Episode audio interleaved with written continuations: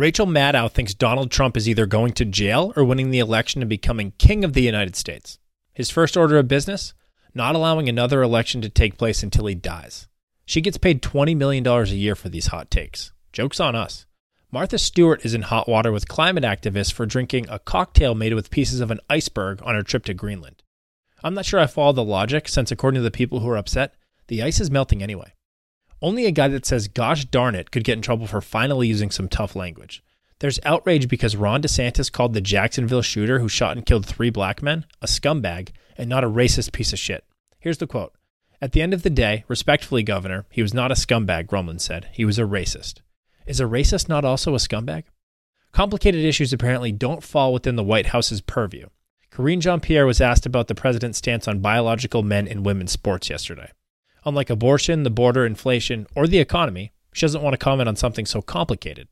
That's kind of the job, guys. And for what it's worth, this one's not complicated. Letting men compete against women is anti women. Now to the good stuff. VR has been trending for what feels like a month now. I used to think that if Trump goes to jail, Vivek is the guy. Otherwise, Trump walks into the White House.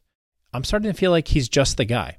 The video of him appearing on Hardball in 2003 and asking Al Sharpton a question about why people should vote for someone with so little experience pretty much seals the deal. He's the next president.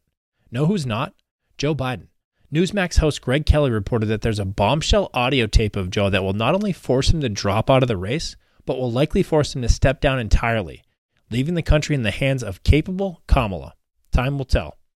That was your 90 second news brought to you by Elephant in the Room Radio. Want more content? Visit elephantintheroomradio.com.